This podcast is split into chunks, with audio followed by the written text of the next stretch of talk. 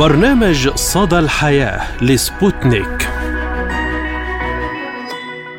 تحية طيبة لكم مستمعينا الكرام، وأهلا بكم في حلقة جديدة من برنامج صدى الحياة أقدمها لكم أنا عماد الطفيلي. نتحدث في حلقة اليوم من البرنامج عن ما تقوم به إسرائيل من إبادة جماعية حقيقية بحق الفلسطينيين، بما فيها الإبادة الجماعية الثقافية والتي ترتكبها في قطاع غزة لتدمير ذاكرة سكانها، كما جاء في مجلة زينيشن الأمريكية.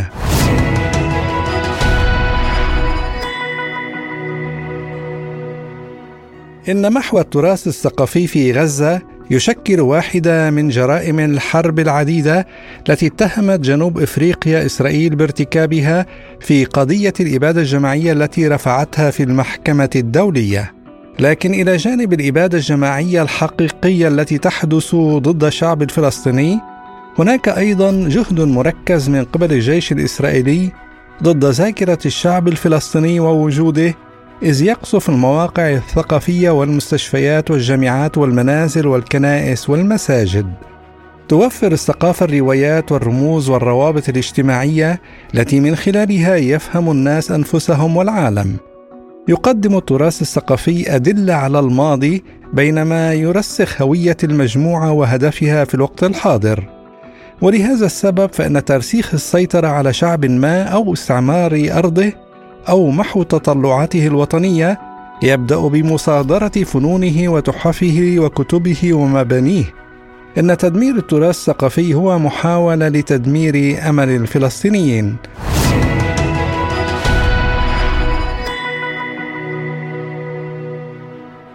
وللتعليق على هذا الموضوع نستضيف في حلقة اليوم من برنامج صدى الحياة أستاذ القضية الفلسطينية في جامعة القدس المفتوحة الدكتور أسعد العواوي. أهلا ومرحبا بك دكتور أسعد في حلقة اليوم من البرنامج. أهلا وسهلا. أهلا بحضرتك. يعني الإبادة الجماعية الثقافية التي ترتكبها إسرائيل واحدة من جرائم الحرب العديدة التي تتهم جنوب أفريقيا إسرائيل بارتكابها، التي رفعتها في المحكمة الدولية. قراءتك لهذا الموضوع؟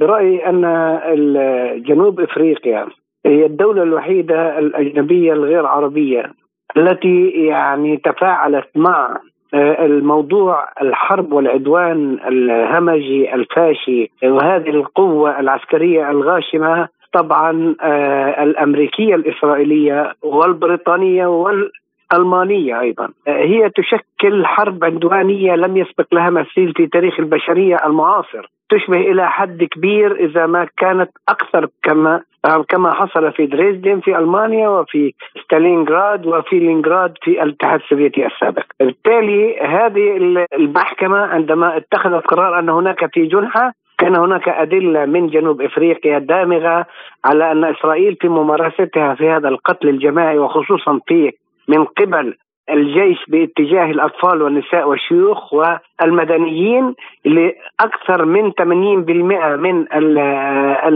الشهداء والجرحى من المدنيين الفلسطينيين، وخاصة الأطفال منهم. رأينا بالأمس كيف كان طفل صغير لا يتجاوز عمره 5-6 سنوات قاموا باغتياله على أبواب مستشفى ناصر في خان يونس، وبقي ممنوع من الإسعاف حتى توفي واستشهاده، ولم يسمح للطواقم من باب المستشفى أخذ هذا الطفل الشهيد. هذه صورة عدوانية همجية تعكس روح هذا وطبيعة هذا الكيان الإسرائيلي الذي قام من منظمات إرهابية مارست القتل والإبادة الجماعية والتهجير ضد الشعب الفلسطيني. أقصد هنا المنظمات التي تشكل منها الجيش الإسرائيلي، المنظمات الإرهابية الشتيرن والهجناء.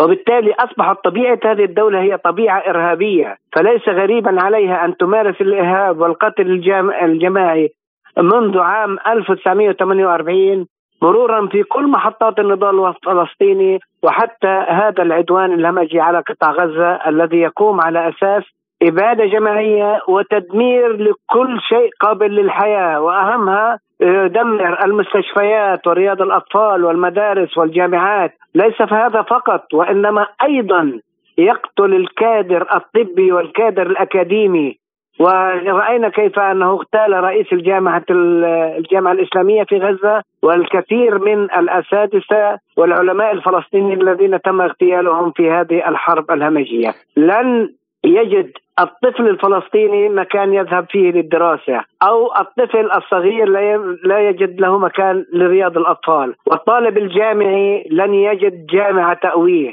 ولا مركزا ثقافيا ولا مكتبة يحتاجها للدراسة في قطاع غزة على الإطلاق. نعم دكتور أسعد، يعني إلى جانب الإبادة الجماعية الحقيقية التي تحدث ضد الشعب الفلسطيني، وحضرتك أشرت إلى هذه المسألة، وهناك أيضا جهد مركز من قبل الجيش الإسرائيلي ضد ذاكرة الشعب الفلسطيني ووجوده، كما قلت أيضا قصف المواقع الثقافية، المستشفيات، الجامعات، المنازل، الكنائس، المساجد، حتى يعني المقابر لم تسلم منهم. برأيك لماذا التركيز على هذه المسألة؟ هم يريدون تحقيق هدف استراتيجي لهم. إسرائيل قامت على أساس الترحيل والإحلال، هو عبارة عن يعني إذا بدنا نشخص طبيعة هذا الكيان الإسرائيلي، هو كيان إحلالي، احتلال إحلالي، هو يريد أن يدمر كل ما هو في ذاكرة الإنسان الفلسطيني وأن يحل محله من جديد ويبني ذاكرة المستوطن الإسرائيلي من خلال هذا الاستيطان الذي زرعه منذ عام 1948 بشكل كبير جدا ولغاية الآن بيقوم فيه. هو يريد أن يقتل الذاكرة الفلسطينية، يريد أن يقتل كل مقومات الحياة للشعب الفلسطيني، هو يدفع بالشعب الفلسطيني للرحيل، وبالتالي إبادة جماعية ثقافية لكل المعالم الدينية سواء كانت الإسلامية من خلال المساجد. تم تدمير أكثر من 1000 مسجد، من 1200 مسجد، تم تدمير كنائس في قطاع غزة، تم تدمير المراكز الثقافية ورياض الأطفال والمكتبات، تم تدمير المعالم التاريخية للمباني التاريخية ولأقدم الجوامع الموجودة في فلسطين في مدينة غزة. هم يريدون أن يمحوا الذاكرة من خلال طمس الثقافة والهوية للشعب الفلسطيني، مقدمة لترحيله، وبالتالي إما بالإجبار أو إما ظنا منه أنه ممكن عندما يستفيق الفلسطيني على قطاع غزة مدمر ثقافيا وعلميا، من ناحية بنية تحتية، لا مدارس، لا أبنية للسكن، لا مآوي للسكن، لا مكان للجامعات وللمساجد، كل ذلك، وللمستشفيات التي سوف تداوي جروح هؤلاء الفلسطينيين. ممكن الإسرائيلي يفكر أن الفلسطيني يتحول إلى التفكير الطوعي للهجرة من قطاع غزة، وهذا لن يكون. أنا يعني من خلال اطلاعي الكبير على شعبنا وعلى أصدقائنا الموجودين في غزة، نرى أن الإنسان بالرغم من المأساة التي يعيشها، المأساة كما ذكرت ليس فقط في الشهداء، وإنما أيضا مأساة تدمير الثقافة الفلسطينية ومحاولة تدمير الذاكرة الفلسطينية، إلا أن هذا الطفل الفلسطيني والفلسطيني يخرج من تحت الركام يقول لن نرحل، سوف نبقى ونعيد بناء ذاكرتنا وثقافتنا على هذه الأرض. نعم، وهناك تصريح للأمين العام للأمم المتحدة غوتييريش يقول أو يعلن أن معظم الأشخاص الأكثر جوعا في العالم يعيشون في قطاع غزة، يعني لا يكفي حصار وقتل وإلا أيضا يعانون من الجوع والمرض. بالنسبة للأطفال يا صديقي، صدقني في دكتور زميل إما فادي ناصر من غزة بعت لي صورة طفلة ماتت من الجوع والمرض، مش بس فقط هي ماتت من الجوع ليس المرض. كل الأطفال في هذا الموسم، في موسم الشتاء وتقلب الطقس، يمرضوا بس، لكن هناك أطفال يموتون من الجوع، وهذا يعني الواقع الذي يعيشه أطفال غزة لم يعيشه أطفال أوروبا في الحرب العالمية الثانية على الإطلاق. في هذه المساحة الجغرافية الضيقة 365، هذا الكم من الدمار والقتل الهمجي الجماعي العشوائي لم يسبق له مثيل على الإطلاق. للأسف العالم الغربي يكيل بمكاييل مختلفة، يعني يتماهى مع إسرائيل في الوقت الذي يحاول أن يقول أنا لا أقبل هذه الصورة هو يدعم إسرائيل عسكريا وماديا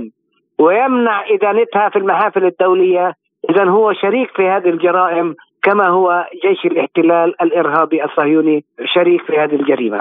أمريكي أيضا شريك في هذه الحرب. عندما يتحدث بايدن بكل وقاحة، طبعا لا يوجد إنسانية في عند الولايات المتحدة الأمريكية. الولايات المتحدة الأمريكية التي قتلت ملايين من البشر في فيتنام وفي العراق وفي أفغانستان لا يوجد أي حس إنساني عندهم، هم حسهم الربح والخسارة والمادة. هم معنيون في هذا الكيان أن يبقى كقاعدة متقدمة لضرب كل ما هو يريد أن يتحرر العاتق من كل أشكال الهيمنة وحتى الهيمنة الثقافية التي يحاولوا أن يسوقوها، وهذا لن ينجح فيها الأمريكي ولا الغربي. باعتقادي أن الحياة التي يعيشها أطفال غزة اليوم لم يعيشها أي أطفال على وجه الأرض عبر التاريخ. تحدثت حضرتك دكتور أسعد عن الموقف الأمريكي المنحاز بالكامل، الموقف الرسمي الأمريكي المنحاز بالكامل لإسرائيل وما تفعله من جرائم. يعني انتشر فيديو لوزير الخارجية الأمريكي السابق مايك بومبيو وهو يرقص مع جنود الجيش الإسرائيلي بالقرب من قطاع غزة في لقطة طبعا أثارت غضبا واسعا على مواقع التواصل الاجتماعي. يعني ما هي دلالة هذا الموقف الدنيء؟ يعني يرقصون على أبواب غزة. هذا بدلل على أن الأمريكي الرسمي هو يرفع شعارات سياسية تناقض مع فعله على الأرض.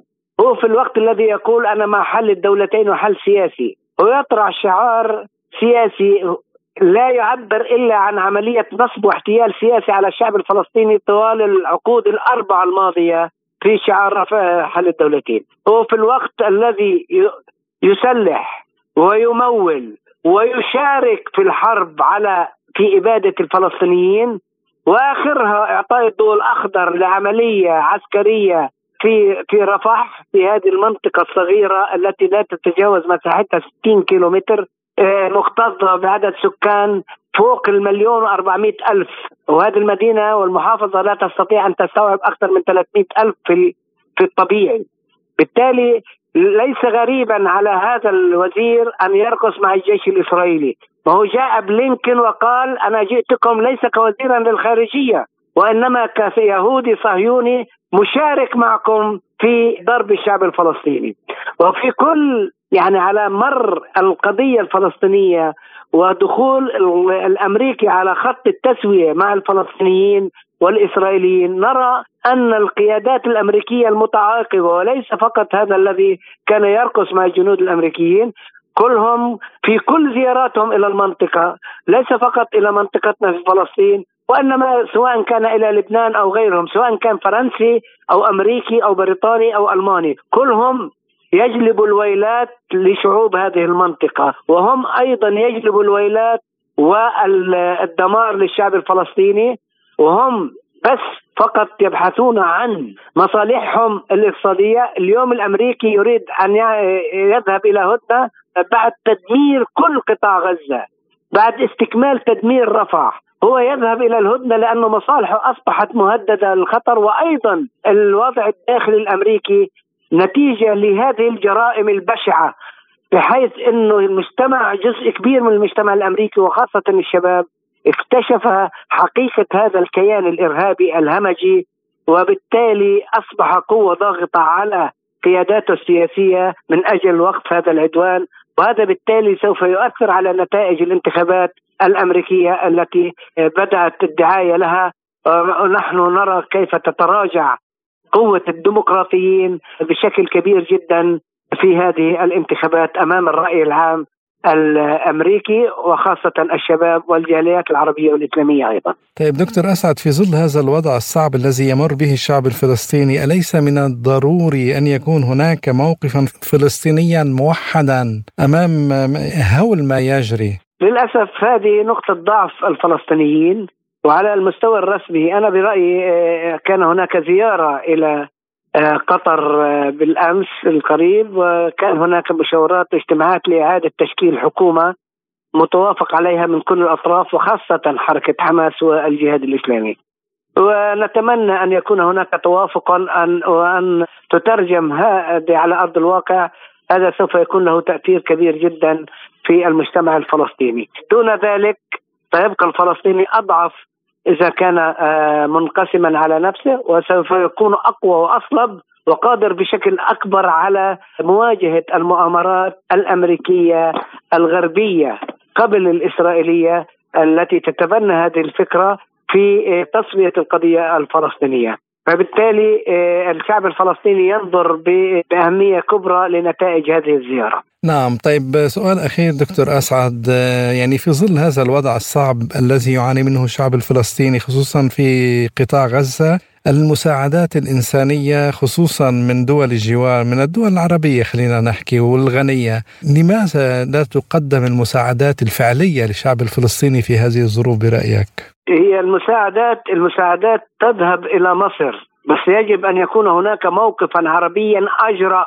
اجتمعت اللجنة الرباعية العربية في الرياض وأخذت قرار أن تدخل هذه المساعدات بكل الطرق والأساليب. نريد ليس قرارات وإنما ترجمة على أرض الواقع لإدخال هذه المساعدات، لأن الشعب الفلسطيني يعيش أزمة إنسانية حقيقية، وخصوصا أطفاله والمدنيين في، وهناك جوع وهناك يعني مرض في قطاع غزة، وبحاجة ماسة جدا لعملية إدخال إغاثة طارئة إلى قطاع غزة لإنقاذ الشعب الفلسطيني الذي ليس فقط يعاني من القصف والصواريخ والدمار والهمجية الإسرائيلية، وإنما يعاني من المرض والجوع بشكل حقيقي. نعم، أستاذ القضية الفلسطينية في جامعة القدس المفتوحة الدكتور أسعد العواوي كنت معنا من بيت لحم، شكرا جزيلا لك دكتور أسعد.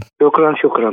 ومتابعة لهذا الموضوع، يقول الدبلوماسي الفلسطيني السابق رامي الشاعر في حديث لبرنامجنا إنه من الضروري أن تكون هناك قيادة موحدة للشعب الفلسطيني لمواجهة التحديات الراهنة.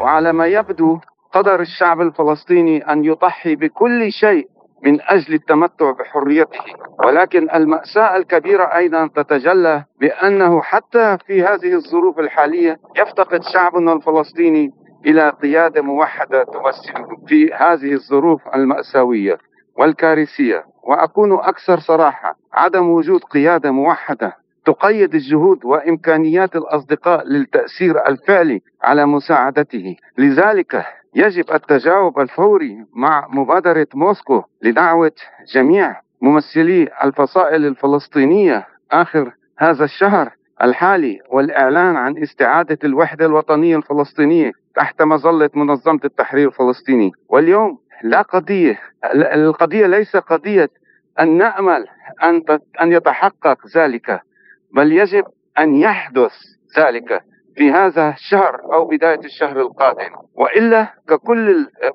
وإلا فكل القيادات الفلسطينية ستفقد ثقتها وستكون خيبة أمل كبيرة لشعبنا الفلسطيني وأصدقائه.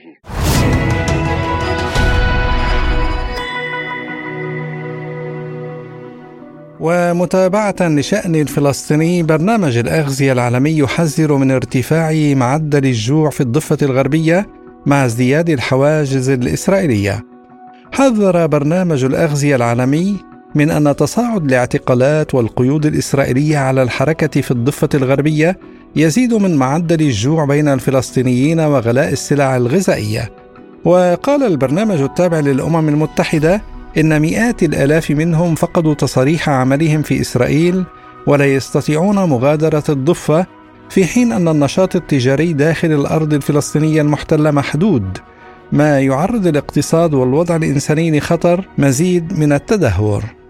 وأشار إلى أنه منذ 7 أكتوبر الماضي يشهد الوضع في الضفة الغربية تدهورا سياسيا واقتصاديا، وفرض قيود إسرائيلية على الحركة وإنشاء حواجز عسكرية إضافية، ما حد من حرية الحركة بشكل كبير. ووفقا لبرنامج الأغذية العالمي، فقد عدد كبير من العمال وظائفهم، واضطرت الشركات إلى الإغلاق أو تقليص حجمها، فيما تواجه السلطة الفلسطينية نقصا حادا في التمويل، ما يؤثر على رواتب موظفي الخدمة المدنية. وقالت نائبة المدير القطري لبرنامج الأغذية العالمي في فلسطين ماريكا جودريان إن الاحتياجات كانت مرتفعة بالفعل قبل هذه الأزمة الحالية، وقد تفاقمت الآن بشكل كبير، مضيفة هناك حاجة ملحة للحصول على مزيد من التمويل لمساعدة هؤلاء الأشخاص المحتاجين والذين يعانون حقا بسبب تأثير حرب غزة على الضفة الغربية. ووفقا للتقييمات الأولية التي أجراها شركاء قطاع الأمن الغذائي، ارتفع انعدام الأمن الغذائي في الضفة الغربية من 350 ألف شخص، أي حوالي 10% من السكان، إلى ما يقدر بنحو 600 ألف شخص منذ اندلاع الحرب الحالية. وبحسب البرنامج فمن المتوقع أن يزداد هذا العدد في الأشهر المقبلة، حيث أفاد بأن أكبر عدد من الأشخاص الذين يواجهون انعدام الأمن الغذائي موجودون في نابلس والخليل. وأوضح أن القيود الإسرائيلية المتزايدة على الحركة أدت إلى عدم تمكن المزارعين في البلدات من بيع منتجاتهم وعدم تمكن المشترين من الوصول إلى الأسواق. كما ارتفعت أسعار المواد الغذائية بشكل كبير في الضفة الغربية، في حين أن معدلات البطالة والفقر آخذة في الارتفاع أيضا.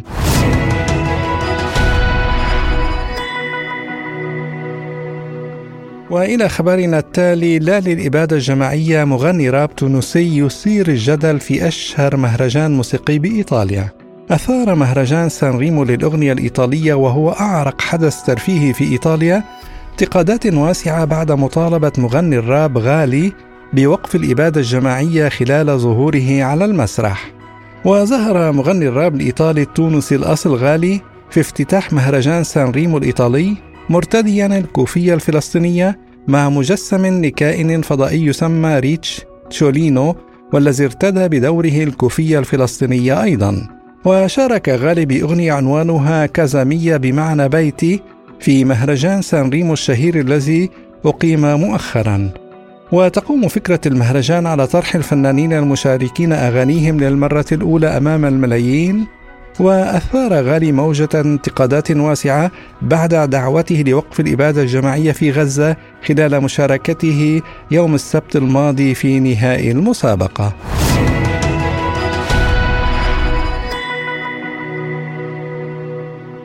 لدعمه غزة، النجم الأمريكي جون كوزاك يسخر من لقب معاداة السامية. أطلقت منظمة أوقف معاداة السامية في الولايات المتحدة، التي تسعى إلى دعم إسرائيل، لقب معاد للسامية على الممثل الأمريكي جون كوزاك بعد مواصلة دعمه وتضامنه مع الشعب الفلسطيني. لكن الممثل الأمريكي أعاد نشر منشور المنظمة ساخرا من حملتها ضده عبر حسابه في منصة إكس، معلقا: قائمة مليئة بالأكاذيب، وأعتبر أن هذا اللقب محاولة اتهامه بعدة تهم أخرى مجرد محاولة للتضليل والتشتيت عن الحقيقة. وجون كوزاك من المشاهير الأمريكيين القلة الذين أصروا على موقفهم بشأن القضية الفلسطينية دون أن يرضخوا للضغوطات. سبق وقال صراحة إنه غير قلق على مشاريعه المستقبلية في هوليود، في إشارة إلى أنه قد يخسر فرصا في مهنته في التمثيل إذا استمر بدعم غزة. وعلق في منشور سابق عبر حسابه في إكس: أشفق على هؤلاء الأوغاد الذين يعتقدون أنني أهتم بمشاريع المستقبلية في هوليود بينما ترتكب الإبادة الجماعية في غزة. نحن نرفض الكذبة القاتلة بأن أمن دولة ما يعتمد على تدمير شعب آخر. وذكر أن كوزاك كان من ضمن عدد من النجوم العالميين الذين وقعوا عريضة طالبوا خلالها الرئيس الأمريكي جو بايدن بوقف فوري لإطلاق النار في غزة ودخول المساعدات الإنسانية للجانب الفلسطيني. وإلى الخبر التالي، وزارة الصحة في غزة: الوضع في مجمع ناصر الطبي كارثي ومقلق للغاية. أكد المتحدث باسم وزارة الصحة في غزة أشرف القدرة أن الوضع في مجمع ناصر الطبي كارثي ومقلق للغاية، مشيرا إلى أن حالة من الذعر تنتاب المتواجدين فيه. وقال القدرة إن قوات الجيش الإسرائيلي طلبت من إدارة مجمع ناصر الطبي إجلاء ما تبقى من النازحين. وأضاف المتحدث باسم وزارة الصحة في غزة أن أكثر من 1500 نازح لا زالوا داخل مجمع ناصر الطبي. وأوضح أيضا أن 190 من كوادر مجمع ناصر الطبي و299 من أفراد عائلاتهم لا زالوا بداخله. وأشار القدرة إلى أن 273 مريضا بالمستشفى، لا يستطيعون الحركة، و327 مرافقا من ذويهم لا زالوا متواجدين في أقسام مجمع ناصر الطبي. ومن بين المرضى المتواجدين في مجمع ناصر 18 مريضا في العناية المركزة، و3 أطفال في الحضانة، و35 مريض غسيل كلى وفق المتحدث. هذا وصرح المتحدث باسم الوزارة بأن مياه الصرف الصحي تغمر قسم الطوارئ، ويحتاجون إلى تنسيق لصيانة شبكة الصرف الصحي، بالإضافة إلى تكدس النفايات الطبية وغير الطبية في الأقسام وساحات المستشفى، مما ينذر بكارثة صحية. وذكر في السياق أن العد التنازلي لتوقف المولدات الكهربائية بدأ، مشيرا إلى أنها يمكن أن تشتغل ل 72 ساعة على أقصى حد. كما أفاد أيضا بأن الطعام لدى الطواقم والمرضى والنازحين في مجمع ناصر الطبي نفد، ناهيك عن نقص حاد في الأدوية والمستهلكات الطبية للعناية المركزة والعمليات والطوارئ والحضانة. وقال القدرة أن هناك نقصا حادا في مياه الشرب ومياه النظافة الشخصية وغسيل الكلى نتيجة استهداف خزانات المياه وتعطلها وعدم القدرة على صيانتها. وطالب أشرف القدرة كافة المؤسسات الدولية بالعمل الفوري على حماية مجمع ناصر الطبي والمتواجدين فيه، وتوفير الطعام وحليب الأطفال والدواء والوقود.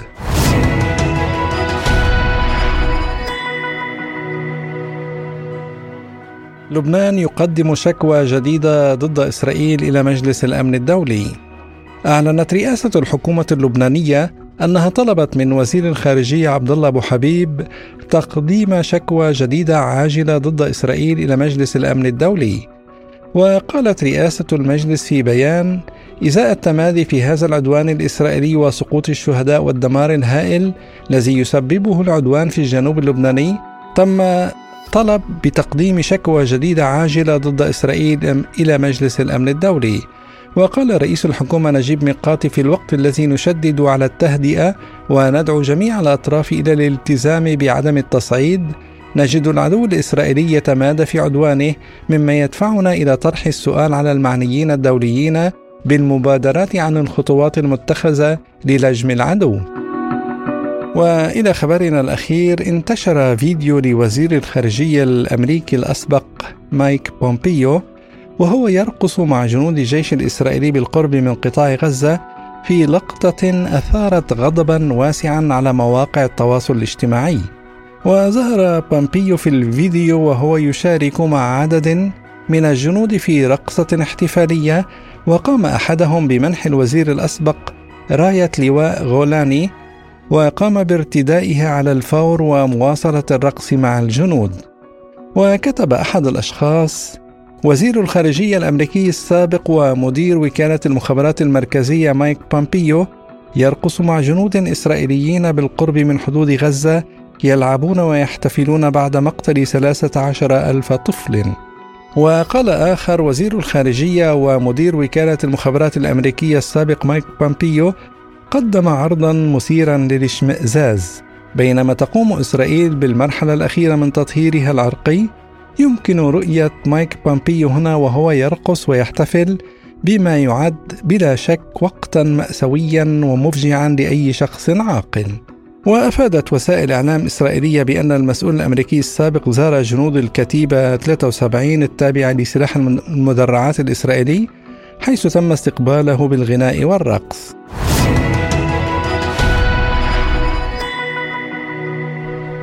إلى هنا مستمعينا الكرام تنتهي حلقة اليوم من برنامج صدى الحياة، قدمتها لكم أنا عماد الطفيلي، وشكرا لإصغائكم وإلى اللقاء.